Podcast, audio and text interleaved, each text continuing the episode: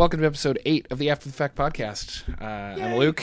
I'm here with the same people. I'm all. You know what? I said that last time. Fuck this. Welcome to episode.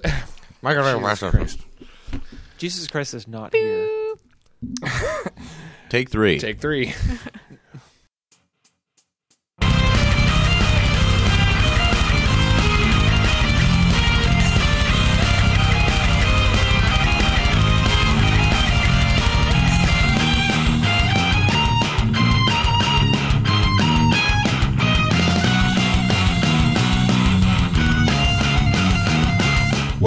to the After the Fact podcast with your hosts, Luke Matthews, Yeah, I was. It, it's kind of shockingly close. It's shockingly. I don't know what I'm trying to say. Christina Peck, Yeah, that was like your own boss battle. How do you use the menu system in this game? Patrick Manning, I don't like it either. I don't know why I paid for it. and Mike DiPatrillo. All of the menus Assholes Chaps. They use Assholes Chaps.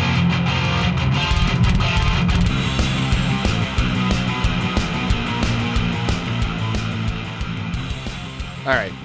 Podcast. Let's go, podcast. Podcast. Welcome to episode eight of the After the Fact podcast. this is Luke. There's people with me. Christina's here. Yay! Micatron's here. Yo. Patrick's here. Uh, in in spirit. What is that? Frightens me a little bit, sir. I'm a ghost. I'm gonna no, go kill myself now. Know. anyway, It's like sitting across from Eeyore. Exactly. That's what I was gonna say. Let's do the I podcast. lost my tail. oh tail. bother. fuck, fuck me in the ass. All right. Well, it's been two weeks since we did our last podcast. This show's going to be all about Cave Story. Uh, we'll get into why we're doing Cave Story later in the show. Breaking Um, format. Oh my God! Sort of. A little bit. The very So- fabric of the universe. is What have you guys been playing other than Cave Story? Last two weeks. Don't I know, Mike. I'm not looking at you, Mike. I'm just kind of looking across the table because I know you don't play crap because you're too busy to play video games. But Uh, I wish I wasn't. Sometimes. no, you don't. Yeah. Are Okay. you kidding me? You're getting paid for what you're doing. So, I lied. just- Yes. Yes. Yes. Yes. I lied. what about you two? Uh, I've been playing a lot of Peggle because uh, I was recovering from my arm injury, so I couldn't play the normal games I would normally play. Um, got uh, Final Fight Double Impact. It's pretty fun, especially because it came with uh, Magic Sword. Like the music. Bit Trip Void. That was fun. Bit Trip Void is awesome. Yeah. I love that game. Oh, Super Pixel Street Fighter Four. Su- yeah, Super Street Fighter 4 just got that. Um, it's just as frustrating as the original Street Fighter 4, especially for someone who plays BlazBlue. Uh, Pixel Junk Monster has been playing that with my girlfriend. So God damn, dude. Do you do anything but play video games? Yeah, do all kinds really? of stuff. Because how the fuck do you cram all that in? I've, I've been playing grand total of three games for the last week, and even those I wasn't focusing on. Mm. Wow. Yeah, I'm impressed. I don't. Yeah. It's my usual fare. He doesn't brush his teeth. no time. Gotta play games. I've been uh Gingivitis. gingivitis. I've been uh playing Sherlock Holmes versus Jack the Ripper, which just came out on uh 360. And while not being like the greatest game ever, it is a uh kind of like a point and click adventure game on a console, which immediately gets like an immediate pass for me on almost any problems that it may have. And there are problems. Um, but, you know, if anybody is a really huge adventure game fan, probably not, but if you are, it's definitely worth running, at least. Uh, it suffers from like poor graphics. There, there, vo- there's voice acting in there, sort of, which is terrible. Like one of the people you meet on the street sounds like Kermit the Frog in like Victorian England. What? What It's- is so bad about that? There's Come on. really nothing bad. Did they just run out of budget for voice actors and they just decide to synthesize the vocals? Sort of just use like Apple Talk and well, go everybody else sounds like somewhat normal until you meet this guy and he's like, I don't want to talk to you. Except Kermit the Frog is the one saying it, and I can't do a Kermit the Frog impression, hmm. but it's awful. But overall, I'm enjoying it. I want to beat it later today. you're like, oh man, it's awful, but it's great. It is. It, well, if you're if you're me, it's really good. if you're a normal person, it sucks. It's got it's gotten like fives out of ten reviews. I can't wait to play it. oh wow. I yeah, I've been playing Pokemon still. Not much. Have you but caught them all yet? No, I better hurry not up. even close. I'm running out of steam on that Um, one. It's terrible. It does that to me every once in a while. I'll go in waves, uh, but I Pokemon reintroduced me to my DS, and I started plugging other things that I have for it into my DS, and I, been- I plugged in Henry Hatsworth and the Puzzling Adventure, which. Uh, if if you own a DS and you don't have that game, you go need to go get that game. Um, so good. It's really good. It's like a on the top screen. It's an old school platformer, platform shooter. So you've got like you've got a gun, you've got a sword. You're this old, you know, British explorer guy. The typical. He's got the like the monocle and the mustache. Right, sure, he talks like this. Awesome. It's absolutely preposterous. You know, and he uh, it, you're just running through killing random shit, and um, every time you collect an item or kill an enemy, it drops to the bottom screen onto a puzzle screen that is basically like Tetris Attack or Puzzle League, or you know, it's the block switching. Um, and the only way you can actually get rid of enemies or collect items is to actually make those blocks disappear in the puzzle game. So as you're playing through the platformer, you hit X and it switches to the puzzle screen, and you have a limited amount of time you can be on the puzzle screen, and you collect your items and power up your dude. It's got totally random shit in it too. Like if you fi- you've got a uh, an ammo meter on the right hand side of the puzzle screen that you fill up for your gun, and if you fill it up twice, you get this blinking light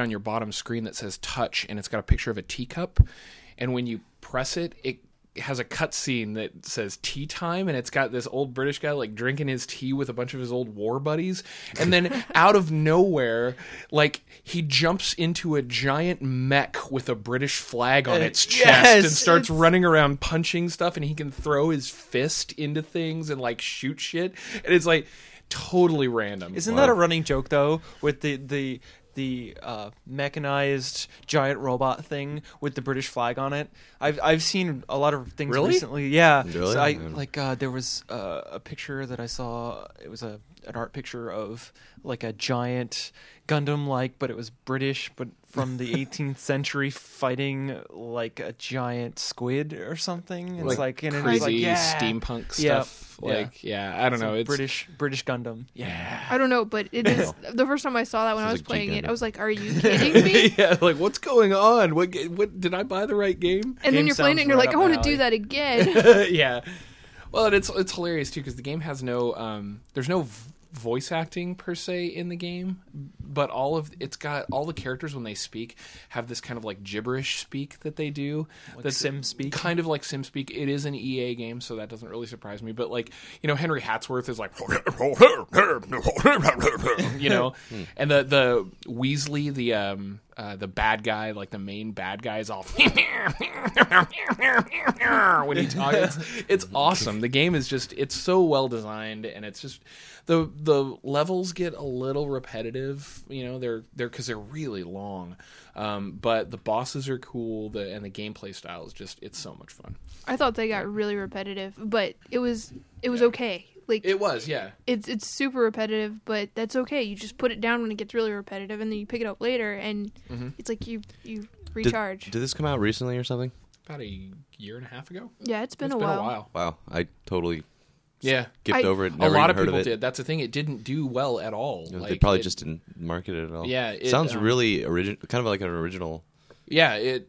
uh, Idea. It's one of the more original idea, ideas I've seen because it's like it's funny too. The uh, if you kill an enemy, it drops to the puzzle screen, and if that block gets to the top of the puzzle screen, you can you can see it start to creep up onto the top screen, right? Mm-hmm.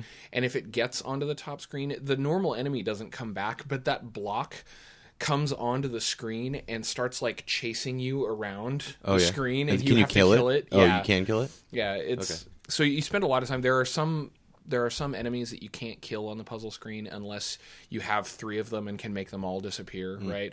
And those ones you spend a whole lot of time just switching to the puzzle screen long enough to drop them down a couple rows so they don't come up. You know, Weird. I'd, I'd have to play it though. I'd like I'm trying to visualize. This It's really hard to visualize, I know, but So wow. um, I love Puzzle League though, and anything that gives me more Puzzle League um, alongside what is honestly a really decent platformer and a really hard platformer um, is is a lot of fun. So Well, right on.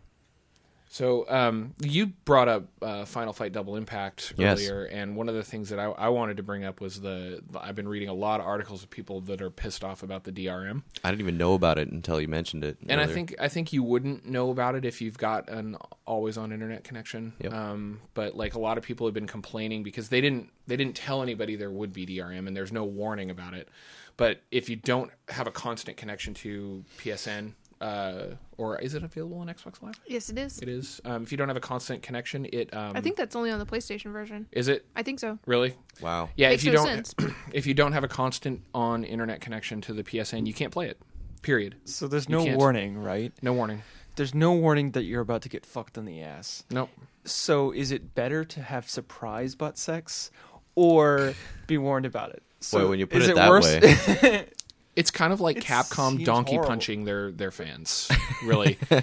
and uh, it's yeah, it just doesn't. Um, I hate that. I fucking I fucking hate the concept that I have to have my internet on all the time to play a game. Uh, To even play it single player? Are you kidding me? That's It ridiculous. seems That's absurd. it- a lot of these DRM things recently seem ext- very extreme. Mm-hmm. Even Wasn't com- even Photoshop doesn't do that, and you can buy a version of Photoshop that costs nearly four thousand dollars. Yeah. how much does this cost to download? Ten bucks. Ten Ten bucks. bucks. I know. Who the fuck cares? The- and how are you even gonna Capcom's mess reasoning. with it anyway? That's the thing. Capcom's reasoning behind it is so, uh, unlike, well, I don't know how the other systems work. I know how the Wii works. I'm not sure how Xbox Live works, but PSN, you have a PSN account, and you Sony allows you to register that PSN account to up to five PS3s. So, and when you register your PSN account to those PS3s, you can download anything that you've paid for. Um, so you, that works awesome for me because I have three PS3s. And uh, the fact that I have three PS3s means that now I can have I can have my games on all three of my systems and not have to worry about it, right? I can't do that with the Wii, and that's one of the things that aggravates me about a Wii, and it's one of the reasons I don't have three Wii's in my house because um, I I've got 150 or 200 bucks worth of VC titles on my on my system that I can't transfer to another system. How does it work for Xbox? Uh, if it's like the way it used to be, you you download something and it's connected to your gamer tag and the system that you download it to. So as a result, if I take my gamer tag somewhere else, the people who play on the system I downloaded it to can still play the game, but I can also play it uh, myself. But if it's a different system, so for instance, I downloaded on Xbox One and then that one breaks or I get rid of it or something and go to Xbox Two, uh, the second Xbox, anybody who's not me who plays it, uh, and even me, unless I'm connected to Xbox Live, will get the trial version. Huh. But if I'm connected to Xbox Live, then I can play it full. Can you re-download it? Yeah, but even still, since it's registered to my gamer tag and the system, since it's a second system, it's it's a demo. Technically, it's still you can only still really have it on one system. Yes, Um, kind of. And but It's weird. Yeah, but then if you go to another system, it's the same kind of DRM we're talking about right now, where you have to have an on- online inter- an internet connection all the time. Yeah, but you can do I think one uh, full account transfer every maybe every year. Hmm. I think to where I could just completely say, "Hey, I want all the stuff I'd purchased on this system to be switched to this one," and then at that point, it'll act as if that's the first one I downloaded it to. That's that's kind of cool, but I still like the way PSN does it the best because it's rare that somebody's going to actually have five ever going to use those five systems. I mean, I'm already on number three. And I might be on number four because I took that PSN to Play N Trade to get it repaired, and they sent it back to me, and it, they didn't fix shit. But like I, the concept, I always have always hated the concept that I have to have an internet connection to play anything locally. Like I paid for the fucking game, and that's their their excuse to do that on PSN was to to combat account sharing, which happens, right? Like because I can go to your PS3, Pat, and I can put my my PSN account on your PS3, and then you can have all the games that I have.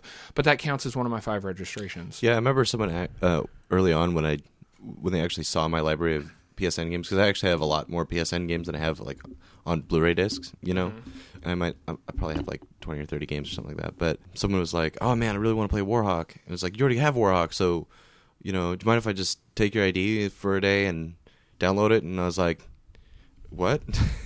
I didn't because I didn't even know about that functionality or anything like that. Yeah. and I really didn't want to screw anything up, so I just like, no, you can't have that shit. Uh, but you know, this whole DRM thing, like to play local content, isn't isn't really a new concept.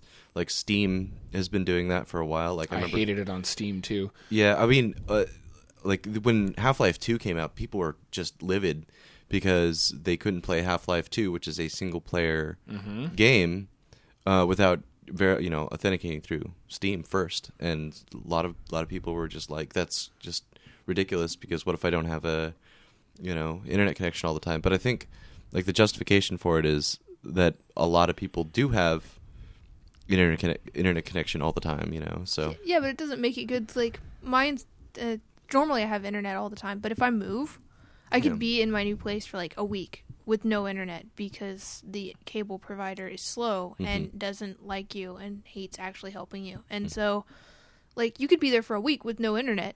And so it's like a it's like a double blow, right? Like you you can't get on the internet to surf the net and see what's going on. You can't download anything new, and you can't play anything that you've already purchased. yeah. I think they've since changed that with Steam. in Oh, really? particular. I, I hope so you can, because that was there- one of the you things can that enable aggravated me. offline play. Okay. Oh, okay. The best part about Steam is that everything is bound to your account. Yeah. So You can if put that on any you device you want. Reformat your computer, for example. You don't need to worry about any of that.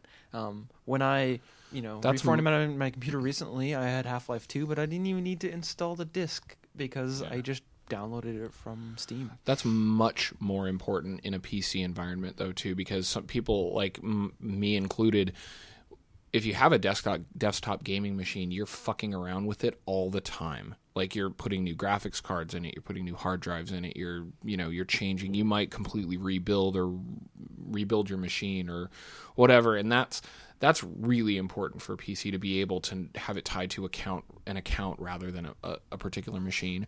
Yeah. Um, I I intellectually understand the point of DRM on the consoles doing stuff like this, but I think it's bullshit. Um, it's the same. It's the same argument that you know they make for for music. Um, it, the I can't. I cannot even imagine how much a quote unquote account sharing would have any impact at all on Cap- Capcom's bottom line.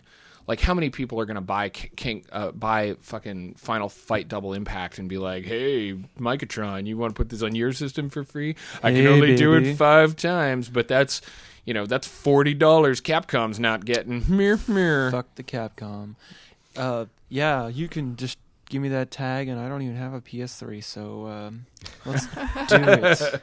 Let's do it. I just wish more people would take into account uh, multiple consoles in a single house. Like, I understand they don't want to do it between friends, like people who are totally not part of the same household. Mm-hmm. I get that, but for me, I, I have multiple 360s, mm-hmm. and I want to have a way where the you know I can say to Microsoft, "Hey, these are my consoles."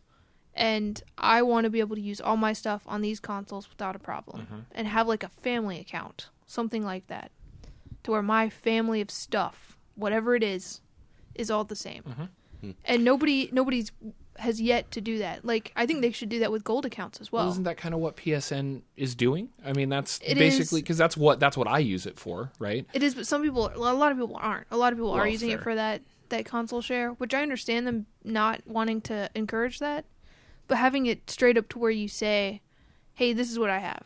Mm-hmm. Like, and you actually pre-register almost Yeah, yeah, your yeah. your consoles with them. like what you're talking about would be something that would be enforceable from a technology level too because if i've got three consoles in my house i am almost invariably connecting them to the internet through the same router which means that like where i'm logging my console in from is trackable so you say call up microsoft and you're like i would like to add this deck to my family to my xbox live arcade account or my xbox live account and then once it's added they can do random checks on people and be like, well, why is this deck on their family account connecting from Seattle and this one connecting from Florida? You know, that's that would be an easy way to enforce something like that. Um, and they wouldn't have to. It wouldn't have to be a hardcore enforcement either. It would just be like the first couple of people that lose their Xbox Live accounts. People would discourage. It would discourage people from like fucking around. Something that would allow me to have more freedom with what I already have is all I would. with what you've already paid for. I think Correct. that's the key, right? I paid money for this stuff. Like I'm just what bothers me is the concept that if I download something online uh, and I paid money for it, I'm limit. I am more limited in how I use it than I am with a game that I bought on a disc. Also, Ta-da! Right? also, what happens when they when they decide to not support the online s- support anymore? Does that mean you just can't play the game anymore? Yeah, that's kind Just of like what I'm wondering. it sort of too. expires. I mean, I'm, aver- I'm I'm assuming that eventually they'll just have to strip the DRM in order to allow people to play offline. right? But what if you don't download it before that patch comes out? Yeah, well, You know, you're- you're fucked. That kind of- sucks. You That's just so stupid. It's like really gotten to the heart of why I hate digital distribution as opposed to physical distribution, Mm-hmm. and why I will always buy a physical copy.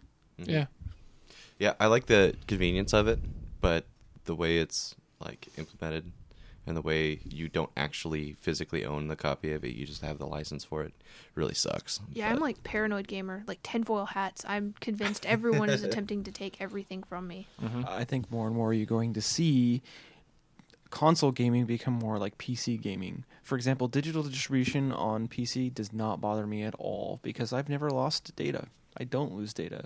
I've had it for 20 years. The- don't don't lose it. the things that bother most people, I think, are like she said, the tinfoil hat stuff, where you, you, I believe, 'cause I know technology well enough to know that um, anything that I download on a console can be taken away from me remotely, like without my authorization. It's real easy. Um, and that's what bothers me. Like you have to break into my house to steal my copy of Super Street Fighter 4, right? but you don't have to break into my house to steal my digital content. Um, so it, that's what worries a lot of people is the concept that well, what if they don't want me to have it anymore? They can just be like, mm, you know what, fuck it, you paid us ten dollars and we're taking that from you. All right. Uh, last week we had a, and this this just a short thing that I wanted to bring up because we were talking about uh, game collections and game museums, and um, the question was asked, well, do you think they'll ever have video game museums? And it happened uh, last week or a week and a half ago. Um, a video game museum uh, opened in Paris uh, on the roof of Le Grand Arche de la Défense. I'm probably butchering the pronunciation of that. I don't don't care. But it's uh, it's entirely dedicated to the history of video games, and it's ten pounds or ten euros to get in. Pounds. It's in fucking France. And on top of that, uh, I was while I was doing research about that particular museum, I found out that the Smithsonian American Smithsonian American Art Museum in D.C. is planning on opening a history of video games exhibit in 2012. I would A be lot more of that than kinda willing to travel to see that. yeah, Yeah, I've always wanted to go to. DC, so Yeah, it would be Get absolutely mugged. awesome. year and a half. Awesome. We could all just head down there for the opening. Yeah. It'd be awesome. I've I've actually heard a lot of stuff. What like I did a bunch of research when I heard about the museum in uh, Paris and found out that there's like there's lots of individual private owners starting to do that kind of stuff to open up like collections and stuff or or allow other museums to use their collections. I, I actually, if, if if anyone's ever interested in, in hearing kind of the the mindset of, of collectors aside from our own uh, insane collector here, I'm baby steps compared to other people. uh, there you a more than one room dedicated to it, though. Is the Yeah. thing. Yeah, that's what's really impressive. compared to other people though. yeah. So I that's true. started listening to another podcast called A Life Well Wasted. Um, that I would suggest that everybody listen to because it's actually really cool. The first episode they did was all about the death of EGM and had a bunch of uh, EGM editors and stuff being interviewed. And then the second one that they did was all about video game collectors. And they had this guy that was just like, he has this retarded video game collection in his basement. And he just, uh, like, during his interview, offhandedly mentions the sit down Star Wars arcade machine that he's got in a corner buried under other stuff in his collection. Um, WTF. yeah, like, um, and but there was a, there was a pretty cool thing in there about a guy who um, started a, a pinball. He he started a pinball collection, um, and then decided to open a giant thing in in the Bay Area. Um, like it's a big three or four room place. I want to say it's called Jujubee's Pinball. Um, that's it's just you go in, you pay ten bucks at the door, and you can go play in a bunch of fucking classic pinball machines and. Wow, that would be well worth it. Absolutely, Frickin' love That'd be pinball. so awesome. Um, so, but yeah, I I throw a shout out to a life well wasted. That's a really decent podcast, and and he's got some cool like some cool people that he interviews on there. Um, and that second episode, all about collecting, is kind of kind of give you an insight into the mindset of of people like our like our very own Christina. Scary place.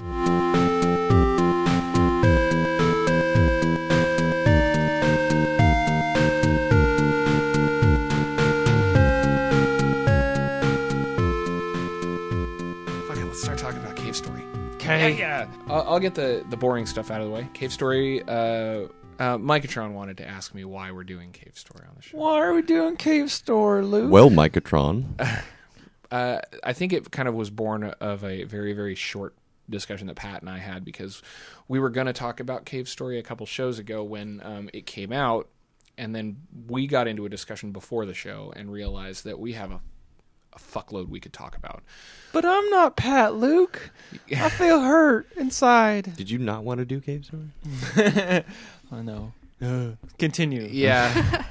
uh, it breaks our format a little bit because it is a new game, ish, new ish game, and um, but it's a hugely rooted in classic gaming. That's one of the reasons why I thought it would fit. It's it's an old school game. It's 16-bit era like side-scrolling platform shooter, and I think that the people that listen to the show, if they're not playing it already, uh, they should be playing it. I, that's why I wanted to do it on the show, and I think we have a lot that we can talk about. All of us love it, as far as I can tell. It's in my top 20. Yeah. Easy. I love this game. The Yeah. games ever. So, the boring stuff is that the game was actually it was made by a single guy. His name is Daisuke Amaya, and he goes by Pixel. It was just kind of one of those things he did on his own. Uh, it took him five years from he started in 2000 programming it and making it. Um, he did everything. He did the music, he did the sprites, he did the programming, story, everything. As a non-creative person, I am incredibly impressed by that. Yeah. I I'm a creative person and I'm impressed by that. Like the amount of dedication that it takes to do that on your free time and then after 5 years of work to release it for free. Right? Like this was a free game. It was a free PC game. Um, the reason that we're bringing it up on the show now is because on March 22nd it released on WiiWare. Uh, it was for 1200 Wii points and it is it is spectacular. Uh, the original one had a fan created English translation because it is a Japanese game and it required an English patch. Uh, the new one clearly has a, a translation that's quote unquote official, and they're virtually identical. There's very little changes to the actual dialogue. What do you guys think about the game? Love it. Um, yeah, is this game has everything, in my opinion, good games should have, uh, except for the two very important things. Uh, I remember someone, um, one of my old friends, uh, said the only way to make a perfect game is to have two things: a wall jump and a grappling hook. And Super Metroid has both of those things, and that's why it's my favorite game, or something like that. This is- the only those, those two things aren't in this game, but it makes up for it in like all other aspects of how, why good uh, why 2D games are fun. You know, it has really good platforming, really good level design, really cool enemy design. Like the whole thing is like this weird, like cute anime stuff, but it has this like we- all these like weird dark overtones. You know, the storyline's really dark and kind of twisted. Um, but even though the, all the char- all the characters are really likable, even the enemies, Yeah. um, you know, uh, I don't know. It's yeah, just really cool. It has like adventure aspects to it. It's not just you can't just you, you don't just start the level and go from A to B. You know, fight the boss at the end, kind of like a Mega Man level. No, you actually have to do some backtracking. There's exploration. There's exploration. It's puzzle solving. You have to talk to people. Some role playing.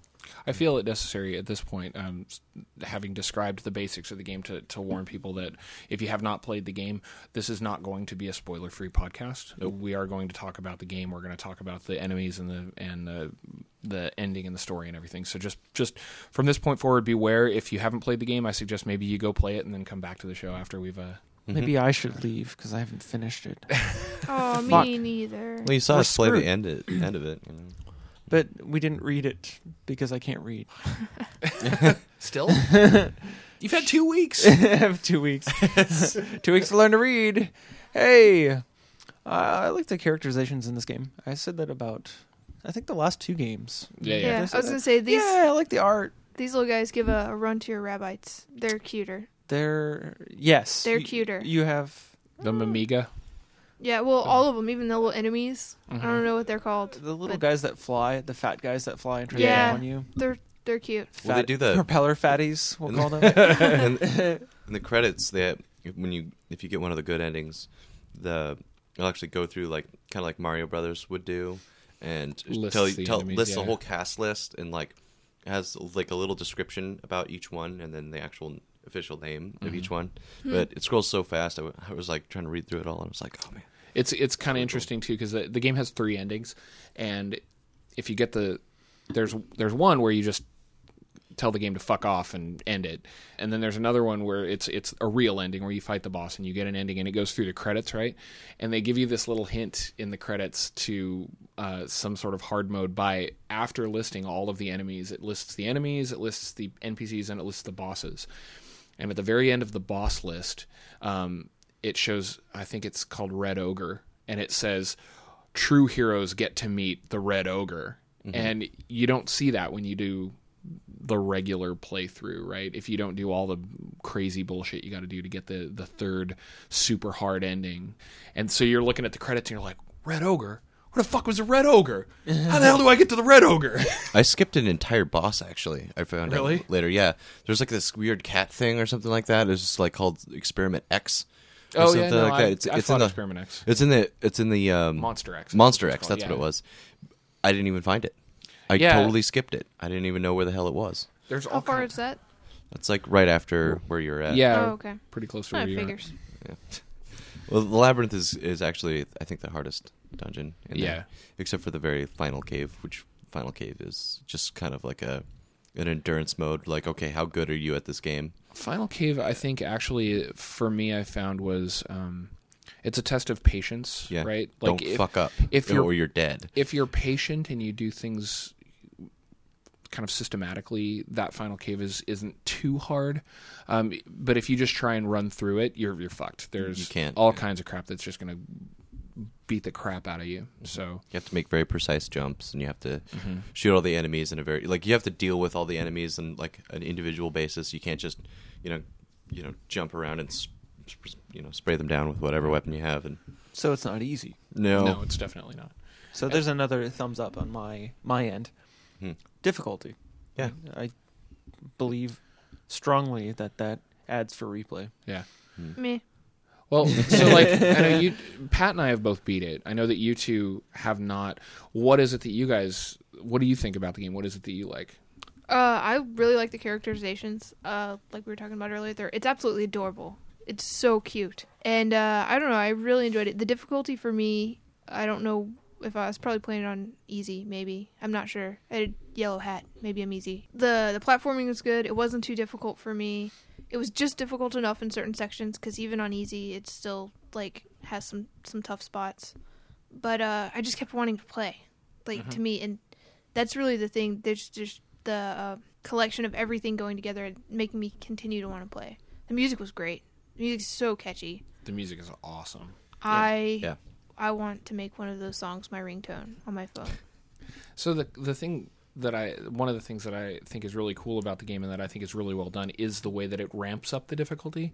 There is no point in the game that I felt that it was being unfair or that I was or that the difficulty all of a sudden jumped really bad. I Right? agree. Like it's like you you start you know with very simple weapons and very little health and as you go through the game you it kind of it ramps up and it does get the the way it should the difficulty gets always stays just ahead of your abilities and toward the end it does get you know the gap widens but not too far right? Which is what i i think part of what makes this possible is the fact that it was one dude. It was it, he didn't have studio pressure. He didn't have publishers breathing down his neck. He didn't have an entire like group of programmers or designers all arguing with each other about the way things should have been. He just had the ability to make it good the way that he wanted to make it. And it shows, right? Like it shows in in every bit of the design of this game. Game is Yeah. done. Yeah, that's kind of Yeah. that's kind of the way It's they did games back in the day too. Like, you know, for Atari games, literally were made by one person. You had the opportunity to do it with two or three people.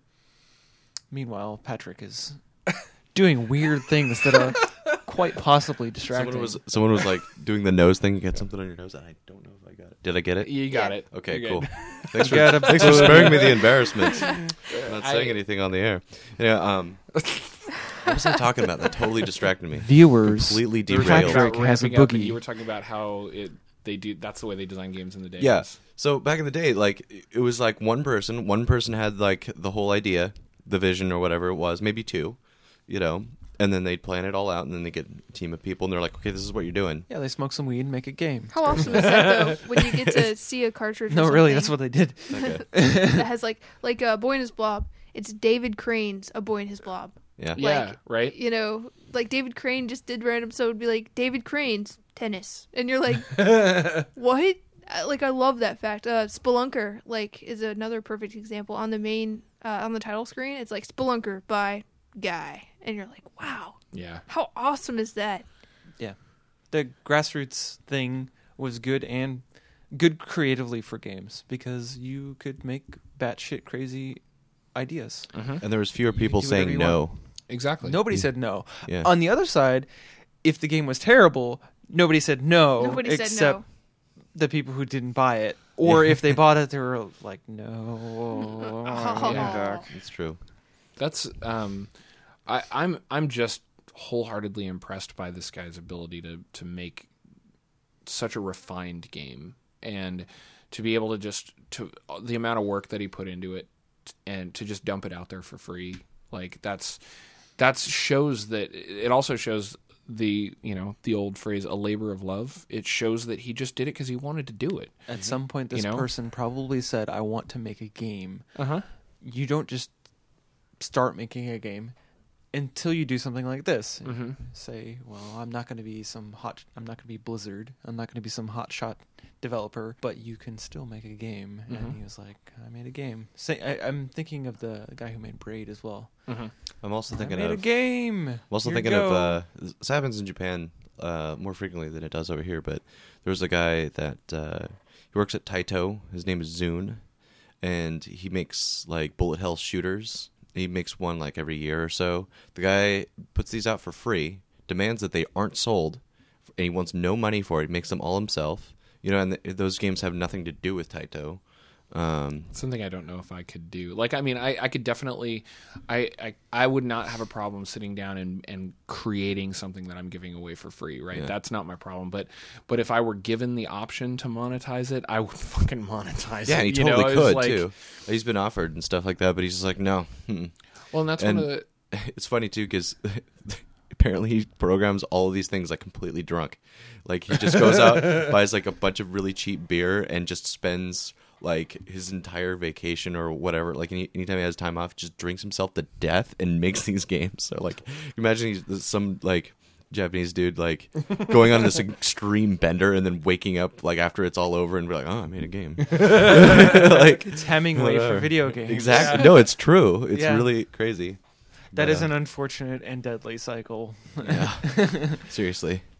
Yeah, Right. I, and that's one of the things that I like about the the WiiWare version is the fact that um, we can now support this guy in doing more, right? Like the possibility, and now who knows if he actually will, but You're finally making money off of it 10 years later. right, you, know, know. he's finally making some money off of it, and now, and and I can I can support him by being like, you know what, I like this game. Yes, I'm going to spend my twelve bucks on it on WiiWare, and I did, and, it's I, totally worth it. and it. it's worth every penny. Yeah. Um, it was probably worth 20. I mean, easy. easy and the the that leads into the subject of the super fans right? Because uh, anything like this always has um, you know fanatical people that are following it from the get-go you know? And um, cave story's no different. There's people on the net bitching and complaining about it. I i saw them at pax. I know christina saw more stuff online about um, people complaining about the WiiWare version, um, which I don't understand because for I played both the PC and the WiiWare. I didn't play all the way through the PC version. I played probably about halfway through it, um, and then I played the WiiWare version. And the P- the WiiWare version is the PC version made better. Not to mention the fact that there's an option in the WiiWare version that you can play it with the original graphics and the original music. So you can play the exact same game that's available on PC on WiiWare. Um, with the exception of the translation, right? Because the translation is an actual, like I said before, official translation rather than a fan translation. So there are minor differences. Um, wasn't that you were saying that was something that somebody bitched about? Yeah, I was looking through just random things on the internet, which is always a scary thing to do. And I saw some guy who was who was really pissed that when Balrog jumps through the door and he says, uh, "Oh yeah," like the Kool Aid Man. Like apparently in the game, uh, the PC game, he says "Huzzah." People were pissed. Yeah. Oh yeah, huzzah! I don't get it. I don't know. Really pissed about the change of one word, which is funny too because the original it's huzzah, and I think that was only because the only reason that I can think of that that was originally translated that way is because it was it must have been like a Japanese expression that doesn't have really a literal translation. So they're like, okay, well we'll throw huzzah in there as a as whatever he says through the door. And then somebody who made the WiiWare version actually put a little bit of thought into, well, this guy's a big goofy looking dude with stuff, you know, big eyes and stuff on his face and he's breaking through a door. Let's make a Kool-Aid man joke.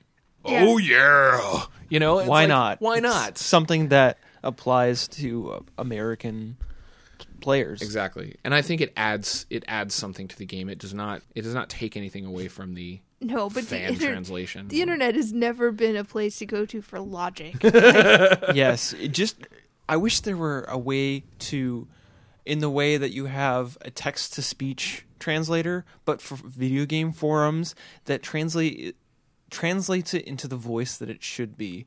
This whiny fucking They had that on bullshit. YouTube Yeah. for a while. Where it actually it would actually read your comments I'm out shitting loud. my pants in anger because they translated this from huzzah to oh yeah. I'm shitting. it's like Someone actually going out of their way to ac- actually bitch about that. It's like, well, that was like Dorsey's video. Oh. Like uh, Oh, so God. I'm gonna I'm gonna throw a shout out here. We got a buddy in uh in California named Adam Dorsey that uh um he's got a video on YouTube that's a dramatic reading of the NeoGAF forums and people's reactions to uh Excitebots uh trick racing or whatever it was on the Wii and it is one of the funniest things I've ever watched in my life and it is a perfect illustration of exactly what Micatron was just talking about. you Like should probably link to that from the site. yeah, just, maybe just I will. Just throw it up there so people know what I'm talking about. Because Yeah. that was, um, that's you're right. It's like people get on forums and they're all of a sudden they're just like, Well, it's the funniest part. Like in their normal day, they're like lawyers and doctors, and these are people who do like serious things, and then they get on the internet. Doubtful. No, Mm. not all of doubtful. them. There are Not some. all of them, but really, There's some college kids, definitely. Like the majority College will be kids college are kids who are a little. though. I know, yeah, but like you get some people on there who go on to, and it's not just video games either. It's other things Yeah. as well. What I'm talking about, people who are serious, mm-hmm. serious people in Yeah. their daily life. They get the internet. Oh people my god! talking about babies on the internet or maternity on the internet is madness. is madness. I just want to punch everyone through the internet. I I, wanna wish do there the was same just an thing when I internet read- punching arm. I want to do the same thing with most video game forums because the guys that the guys that talk about shit like this just for I, I have to throw this out there like the WiiWare version of Cave Story is just better.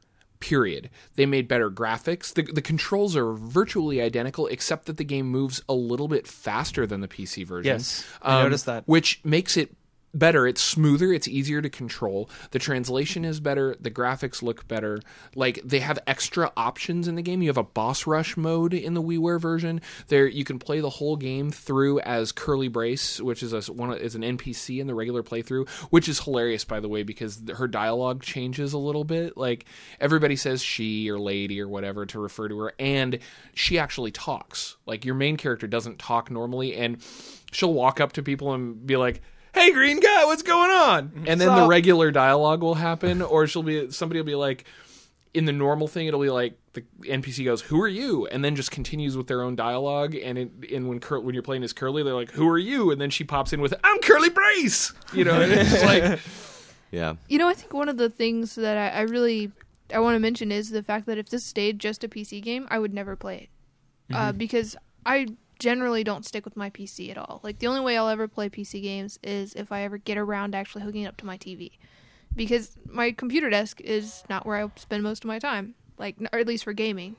Like I would rather have it on my couch with a controller in my hand, playing it on like you know a forty plus inch screen as opposed to exactly a little 19 inch, 20 inch, whatever size monitor you have, I'll, I'll never play it. So for me, them porting it to WiiWare allowed me to see a game that I would have ignored otherwise. Mm-hmm. It also puts it out there as sort of a challenge. It's like a lot of WiiWare games that come out aren't this good. No. So, I mean, A lot of downloadable games, period. Not just, Just WiiWare, all- but just yeah. like on any system. They're just even on Steam and stuff, there's just a bunch of just none. Like, st- like Steam has a lot of just shovelware. Also, Yeah. I mean, I think Xbox uh, probably has the largest volume of it because aren't there like a thousand downloadable games or something like that? And like, how many are so. actually worth? I mean, they're the indie games. They've got the indie games. That's what I'm which- talking oh, about. okay. Yeah. How many of those are actually worth mentioning? How many of those actually are worth like getting any press whatsoever? It's just like Well, and what happens? The problem that I have is that um, when there are thousands of downloads like that, is that sometimes something like this can get lost in the shuffle.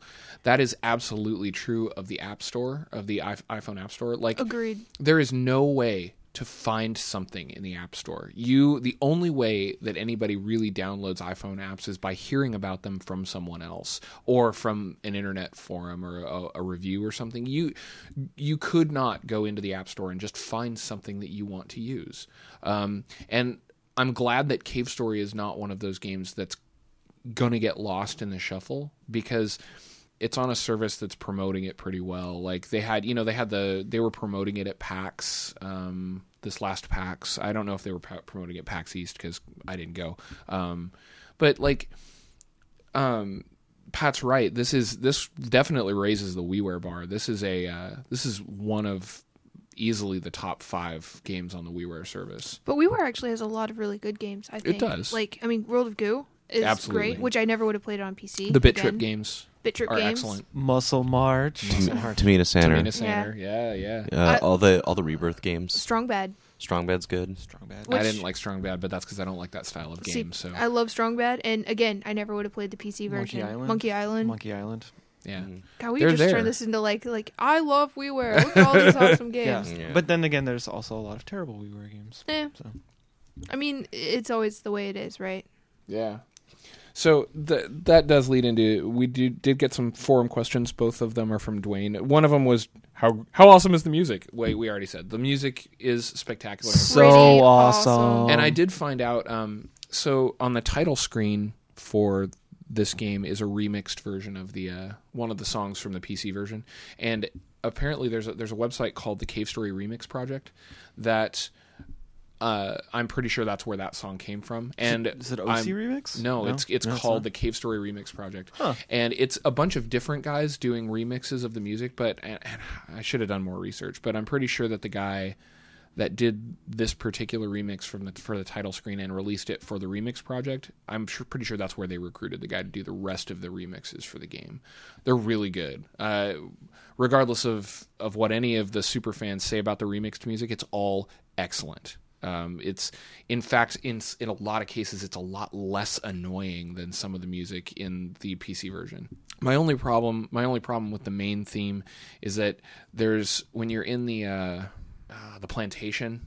that I know Pat got there. There's a, there's a part where the main theme song is part of the plantation is the music for the plantation, but there's a lot of different areas in this game where you go through a door and you're in a room and you're doing you're talking And then it resets the stuff. music. and it resets the music every, Every time, time you go through a door. and you got to so- like that's Uh, a big exploration part of the game. It's like a Yeah. whole other town, so you have to go and talk to a bunch of people and do a bunch of little puzzle things. And every fucking time you go back to the main screen, it goes doo doo doo doo doo. You're like, man, if I haven't gone through a door, you talk to somebody, come back out the door. Doo doo doo Yeah. doo doo I will say that- Oh my god. Yeah, like first off, my problem with the, the theme song is it's far too catchy. It gets in my head and it won't leave. And now I had actually gotten rid of it. Thank you, Luke. But now it's there again. So that that's one of the four that you put that in the forum voice. I don't like it because it's too good. I don't like it But there's I, I played through the the sand because it's too catchy. Eh! Anything I could possibly say to dis- yeah. the sandstorm level or whatever, the beginning of that, you go through the door and Curly Brace meets you and the music starts up and kicks in into gear. She meets you, the music goes silent. She has three exclamation marks. She runs away, the music kicks in again. And it's like son of a.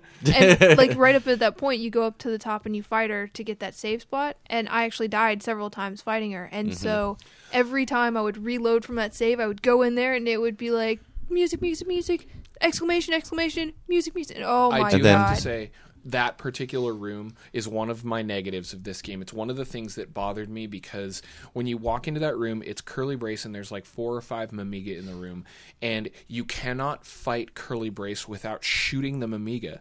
And I died several times in that boss battle because I was like, I don't want, I don't want to kill the fucking Mimiga. I'm trying to save these fuckers, and I like. You find out later that it doesn't harm them, but the first time you go into that room, I was trying desperately to shoot her and avoid shooting the Mimiga because I thought I was going to kill him, and I'm like, Or or really? alter like the I just story or mowed something. them all down, like I. indiscriminately. That's what you do eh, afterwards. You're just like F it.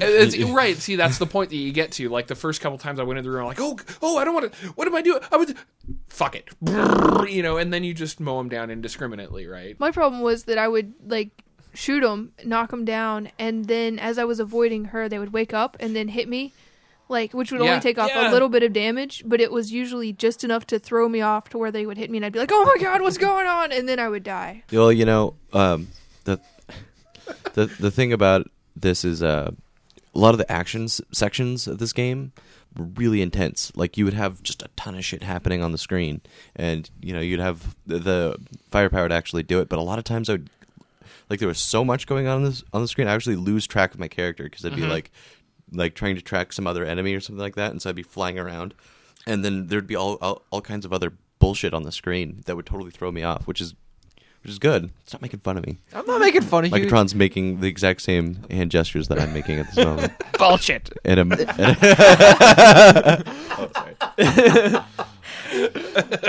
yeah, which is which is like what I was talking about. Like Yeah. we would be, you would get into it and you'd get in the groove or whatever, and Yeah. you'd be doing awesome. Then something would happen, throw you off, and then all of a sudden it was like you're you're the equivalent of throwing your hands in the air, just be like, "Wah! I don't know what's going on." Yeah. Thanks, Mike. my biggest my biggest problem uh, in that was in some of the boss battles using the uh, if you've got the rocket launcher at level three. It there's it explodes so many times and there's all it's like this humongous on-screen explosion that obscures everything. Yeah. So I lose track of my character, lose track of the boss, lose track of the random shit flying around because there's this giant explosion that's I like noticed oh, you guys God. do that a lot. Yeah. The the oh shit factor. oh my god, everything. Oh, I'm dead. Yeah. Yeah. You just you lose your pantomime. shit. It's like total. It's funny. Hey, It's like watched- total panic attack. Yeah. You're like, what is going on? I was thinking about watching watching Luke do the final battle. I was like, why is Luke doing this? He just like gets hit once and he's like, oh, that's that's that guy, and he's like, just like face rolls the controller and it's like, it's just like a downward path. Like you're like, oh, I got hit. Oh, I'm dead. Controller just flies across the room like. Well, part of that, part of that, you were watching me do the final boss battle, Yeah. and part of that is because I know that I can't like there. It's like a four-stage boss battle basically, Yes. and if I don't make it to the fourth stage of that boss battle without X number of life, I know that I'm fucked. Right. Yeah. So there was a certain point where I'm just like, if I'm in the first stage and I get below about like 25 health, I'm just like, nah, fuck it. I can't do anything about it. So well, there's also the Reset. audience factor as well. Like you had all of us staring over your shoulders, being like, "Don't screw up, don't screw like, up." Betty's gonna fuck this up. Yeah, man. Yeah, see that? Oh man, that looked like super easy. It's like the simplest thing. He's bad at video games. He games. just jumped right into it, obviously. He's a bad person. Clearly, This game definitely does have the retro uh, thing that Pat pointed out too, where if you beat the game, it just goes the end, and you're stuck on that screen. It- like old NES games, you know, you just have to. You I'll have just to loop that reset. ending song over and over and again. It Yeah. really does I that. It pressing really button- does that. I was just like pressing. oh man. I was pressing a bunch of buttons. I was like, oh, hmm. well, that's old school. Reset. Yeah. Start over. so no one beat it. Yeah, there was no new game plus or any bullshit like that. It's just Yeah. you're done. Start at level 99. Good You're, job. you're lucky we even gave you a save point. You fucks. the old school game. We were just giving you like three lives and told you fuck off. I- I have always- given you. I always, I don't know. I, back when I was a youngster. They Yeah. would have just Go given off you to a school in the password that snow was with bare comprised of like hieroglyphics and yeah. Well, this is I always refer to 256 bit characters, and uh, you know it's gonna be 300 characters long. I always Yeah. refer to the the end of Rampage where it's just like congratulations, And that's it. and then you sit there in silence just like that. like I just it's like punched awkward and silence. ate all of those buildings for hours, and all I I, really- get is a congratulations. Not even like a little bit of tug or something. Like oh my god, it's just nothing. I was really hoping for like a uh, like a, an end plus type thing where I could play through, you know, for the WiiWare version at least, right? I know the original didn't have it, but I was really hoping that maybe I could get a uh, go play through the game again with all my power ups and stuff and see just how retardedly easy the beginning of the game would be with the machine gun at level three. Like, uh, or you go through the entire game with just the level one Polar Star. that would be hard mode. I would assume. I would assume. That would just like in, impossible. Like you can't ever level up your weapons. That's that's Good. something they added to the WiiWare version that I'm that's really cool is they added difficulty levels. There's three difficulty levels in the WiiWare version. There's none none in the PC version. Yeah. and that's awesome, right? That's For uh, me. yeah. So For me, it's awesome. because I know that hard mode, uh, you you get fucked in hard mode. Like they don't give you any. They give you hardly any life uh, capsules. Uh, you it's really hard to level up your weapons. Like it's but you know what you else? take your weapon. It's an uphill battle. your weapon the whole time. You take more level damage to your weapon when you get hit as well. So, Hmm. um, I was yeah, gonna it's- say, like, even though they added easy mode, which again, I had yellow hat, so I'm assuming I was on easy mode. I have no idea. I don't either. Like, there's still one hit kills. Like, it's not easy in the Yeah. fact that there's you're the just little white guy in the bushlands or little in white the guy egg corridor. Rather, yeah, that, the little white guy or those, kills you immediately. those the spikes. red spikes. yeah.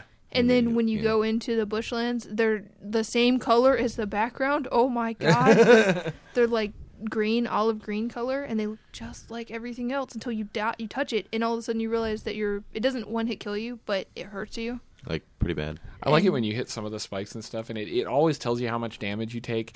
Uh, I was at the end of the game with 40 some life, and I know that there's like spikes and shit that you hit them, and it's like 127. You're like, Jesus. And you're like, come on, guys, really? Seriously, They might just overkill. throw throw some arbitrary number out there. Six thousand eight hundred thirty-two. right, really. so yeah, so it's like no matter what difficulty you're playing on, they still throw that in there to be like, haha, dead. Well, I love this game. I, I think, as I said a, a thousand times during this podcast, everyone should buy it. Everyone that owns a Wii should buy it. Agreed. Um, or get a Wii So to buy I- it. Duh. Or just play it on PC for free if you're a cheapskate. So we'll go back to Dwayne's uh, other question, which was actually the more relevant one that says, Do you think that the Wii version is a faithful rendition of the PC version? For someone that blew through the PC version, do you feel it's worth picking up anyways? Um, yes, and yes. yes, yes, Yes. Um, like I said, not I, only a worthy transition of a translation of the PC version, but a better translation of the PC version. and it depends to me. Uh, like I mentioned earlier, I like to sit on my couch and play games on a giant screen, Mm-hmm. and uh, even if I'd played this through on a PC, And even if it's a 16-bit game, it doesn't matter. Yeah, Giant no. screen still makes it awesome. giant screen makes it awesome. And plus, I mean, I'm a lazy gamer. I like to sit there and just completely lounge, and I don't really do that when I'm at a computer screen. So Right. I think it's absolutely worth it. It's not that expensive, twelve bucks, and you know it's great. I will rail on anybody who thinks that this is not a good translation uh, of the PC version. Like minor bullshit complaints about the translation or the music or what. Fuck you. This game is like, come Just go ahead on. and tell them how you really feel, Luke. really, it's Yeah. it's awesome. Like the game is just better in every way they could make it better. And uh, Tell us how you really feel. Just walk out in the street and get hit by cancer. Die in a fire. I just Um, pictured a truck that just said cancer and somebody, some internet nerd getting it's the railed by jolly it. ding ding. And my opinion about the whole PC version thing, like, is it worth buying? Yes, it's worth twelve bucks um, for two reasons. One, they did add improvements to the game and additions that you won't get in the PC version, and that um, now that the game has been monetized, it is almost completely unlikely that Daisuke Amaya himself will be able to make the same additions to the PC version and then release them as a patch. It just wouldn't be allowed. I'm assuming that the licensing agreement with Nicalis would prevent something like that. I really Um, hope that he does more. I do too. Like I really do, and, and I hope he's given the freedom to do things the way that he can because he's proven that his decision making skills are second to none. Yeah. He'll probably end up being like making sports games or some garbage like that. I don't know. Well, I go working for go work for EA. and- Secondary like. Pub, fucking secondary programmer Working on in a hockey games or Guitar something. Hero Seven or We're gonna have whatever. you make Sims Like, Five. Whatever he does, though, I'm in for one. Uh, yeah, yes, it's it's worth it. Go buy, go spend twelve bucks. Support the guy who did this awesome game, and uh, stop bitching about stupid bullshit. yeah, take that internet.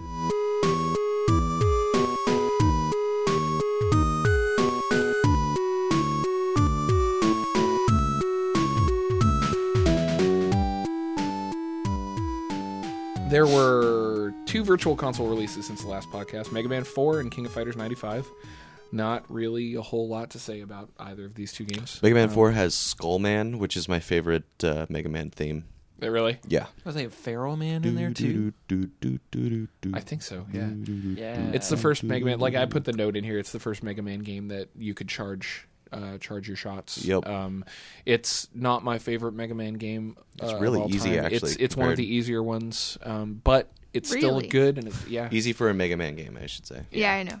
it's uh, it's still good though. Like I I'm also one of the guys that doesn't I don't bitch a whole hell of a lot about Mega Man games. Like I like them all.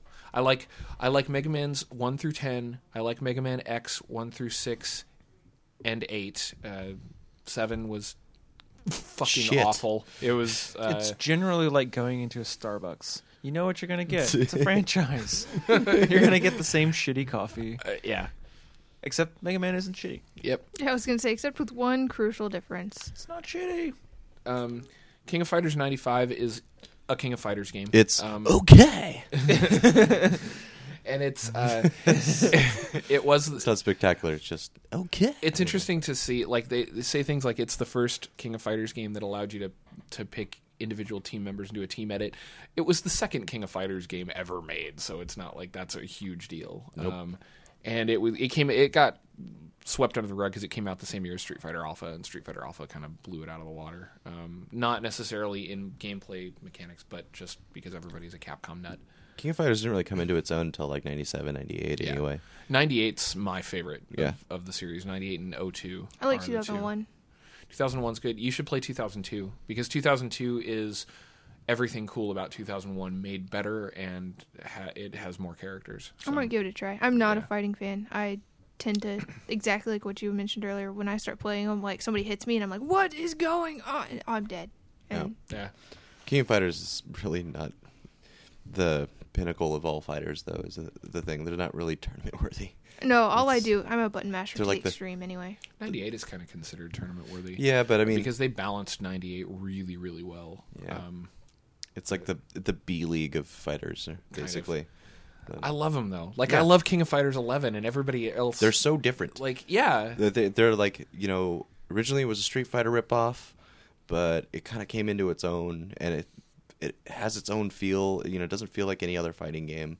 You know, I mean, I've played a lot of fighting games and I actually started playing Fatal Fury and stuff like that. But yeah, Oh, um, that's a terrible fucking game. yeah, it's, it really doesn't. You want a game well. that's a Street Fighter ripoff? Play Fighters History Dynamite. oh my god! They actually got. I found out this weekend they had the, the guys that made Fighters, Fighters History Dynamite, which I think was a Data East game, actually got sued for it by Capcom. they won, right? They were like the the courts like told Capcom to go eat.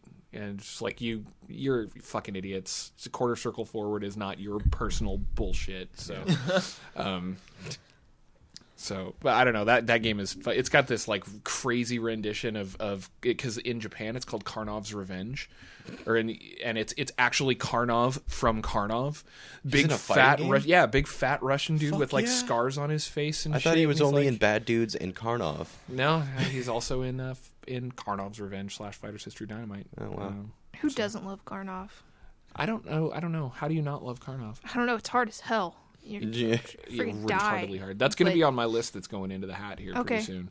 So, um, which we we haven't all come up with our lists yet, but we will. We've got two. Sh- I figure we've got two more shows before we have to because next week we or ne- next week next show we are already planning on doing um, Streets the of Rage. Streets of Rage Yeah. trilogy. All three. All three. All three. All right.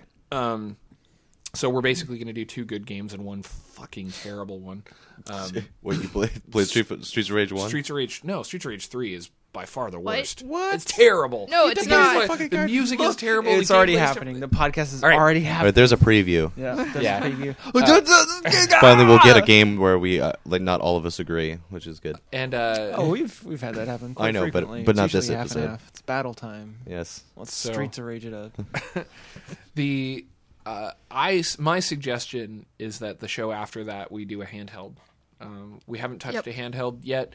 We've got suggestions for one at least. I know KH Mixer X suggested uh, six golden coins. Um, I know you have some suggestions for Atari Lynx games, and Those, I, I will, those will be tougher, but I at least have a Game Boy game. yeah. Yeah, I gotta I say, think- don't have a Lynx. Let's I do Tiger she's Electronics, three. Teenage Mutant Ninja Turtles. two. I think we should. You should. said you had three. I have two. Jesus. Holy Liar. Oh my god! Oh my God. gosh! I think Pants you guys should all play Dracula so that you can get to the end of the game and then die and No, start I'm over. Okay. Take that. Yeah. Play my games, my kind of hard games. Micatron's like shooters everywhere, and I'm like, I hope you play a long adventure game. Forget everything you did till you get to the end and then die. I hope you get hit by cancer. I hope you play. A, I hope you play a long adventure game and then set it down for three months and come back to it and not know what you're doing. These are the things that I live with. Uh, so we'll do a handheld, but we haven't decided what. We'll figure that out later. Um, so I wanted to I wanted to throw out some some listener homework. Actually, I want people to do a couple of things for us. One, please join the forums on the website. Uh, I'm I'm running this podcast through Podtrac, and it gives us a kind of an interesting glimpse into how many downloads we're getting, but it's not really like telling me anything. So I, we kind of want to know how many people are out there listening. We got like, you know, 30 ish people on the Facebook group. We got 17 members on the forums. We're getting 40 to 50 downloads per show, um, which unique downloads per show, which I hope is roughly the number of people that are listening. But I hope it's more. I hope it's a lot more. Uh, I'm, I want so if you're if you're out there and you're listening, take a few minutes and just go up and join the forums and post something in the introduce yourself forum, which I just put up so that everybody can kind of get get to know who you are. Um, Plus, I like to talk to people, and I do too, we should talk. Yeah. and we need the forums. I would love the forums to be more active because I, I really would love to be able to talk to the people that are actually listening to the show and get feedback and just bullshit about video games. Suggestions for games. Absolutely. Yes, mm-hmm. please go on. Yes. Suggest games that you want us to play. Cause Snicker suggested Neuromancer from the Commodore hmm. 64. What? Mm. Yeah. Oh, I haven't even heard of that. Yeah, it's uh, it's it's a little obscure, but it might be worth doing. I didn't of know these we were days. going into this obscure realm yet, but we could We could. if you want to. Those will be when we get the shit thrown in the hat. I know Christina's probably just going to be like, I'm fifty fucking weird ass." You know what I'm gonna put in the hat? I think I'm gonna put eight eyes in the hat. Oh, oh. my god. Eight eyes. No. I, No. I had to at leap over this table and just that punch you right is in the face. horribly hard. Not. It's It's hard. not even yes. fair. It's, I don't even know if it's possible. I've, The game. Was, I've gotten to the last. The game was programmed by Satan. and yet I still have my soul. I think. You hope. Yeah. You don't know. Ah, whatever. It's a team of developers, the Four Horsemen of the Apocalypse. The s- second piece of listener homework I wanted to throw out was get more people to listen. Right? If you like the show, if we can get w- every one of you that listens to the show to get one more people to subscribe, fuck yes. That's that's doubles our fan base. Get the word out. Like gets let's get some people listening. If anybody, if nobody has anything else we need to bring up before the end of the show, I'll go ahead and start the usual cleanup. Anybody got anything you want to talk about? I'm still laughing at one more people. I'm, one yeah, more people? I got it. Did I say? Did I say one more people? You did. Awesome. One, people. more people. Okay. Rate us on iTunes. Uh, Rate You know this bullshit. Uh, follow us on Twitter at After the Fact Pod. We we're up to eight followers on on Twitter. One of them's me, but Holy whatever. shit. followers. Oh, sorry. Uh, I can't be your backup singer. Join our Bullshit. Facebook I know. book. Join our Facebook group. Uh, we're slowly climbing on that one too. I keep sending out invites, and I get like three or four more people every The once in book a while. of faces is Um, climbing. I thought you were in musical mode last show, not this one. He's like the real men of genius backup singer. Uh, Raise my mic to you. I uh, I already talked about joining the forums. The website is www.geekerific.com. Or if you want to email us questions, suggestions, feedback, anything you want to email, if you want to talk to any one of us individually, you can email us at afterthefact at geekerific.com. Um, so I'm Luke uh, for Pat. Mike, Katron, Ah. and Christina. Go buy Cave Story. Go by Cave Story. Go buy Cave Story. And we're out.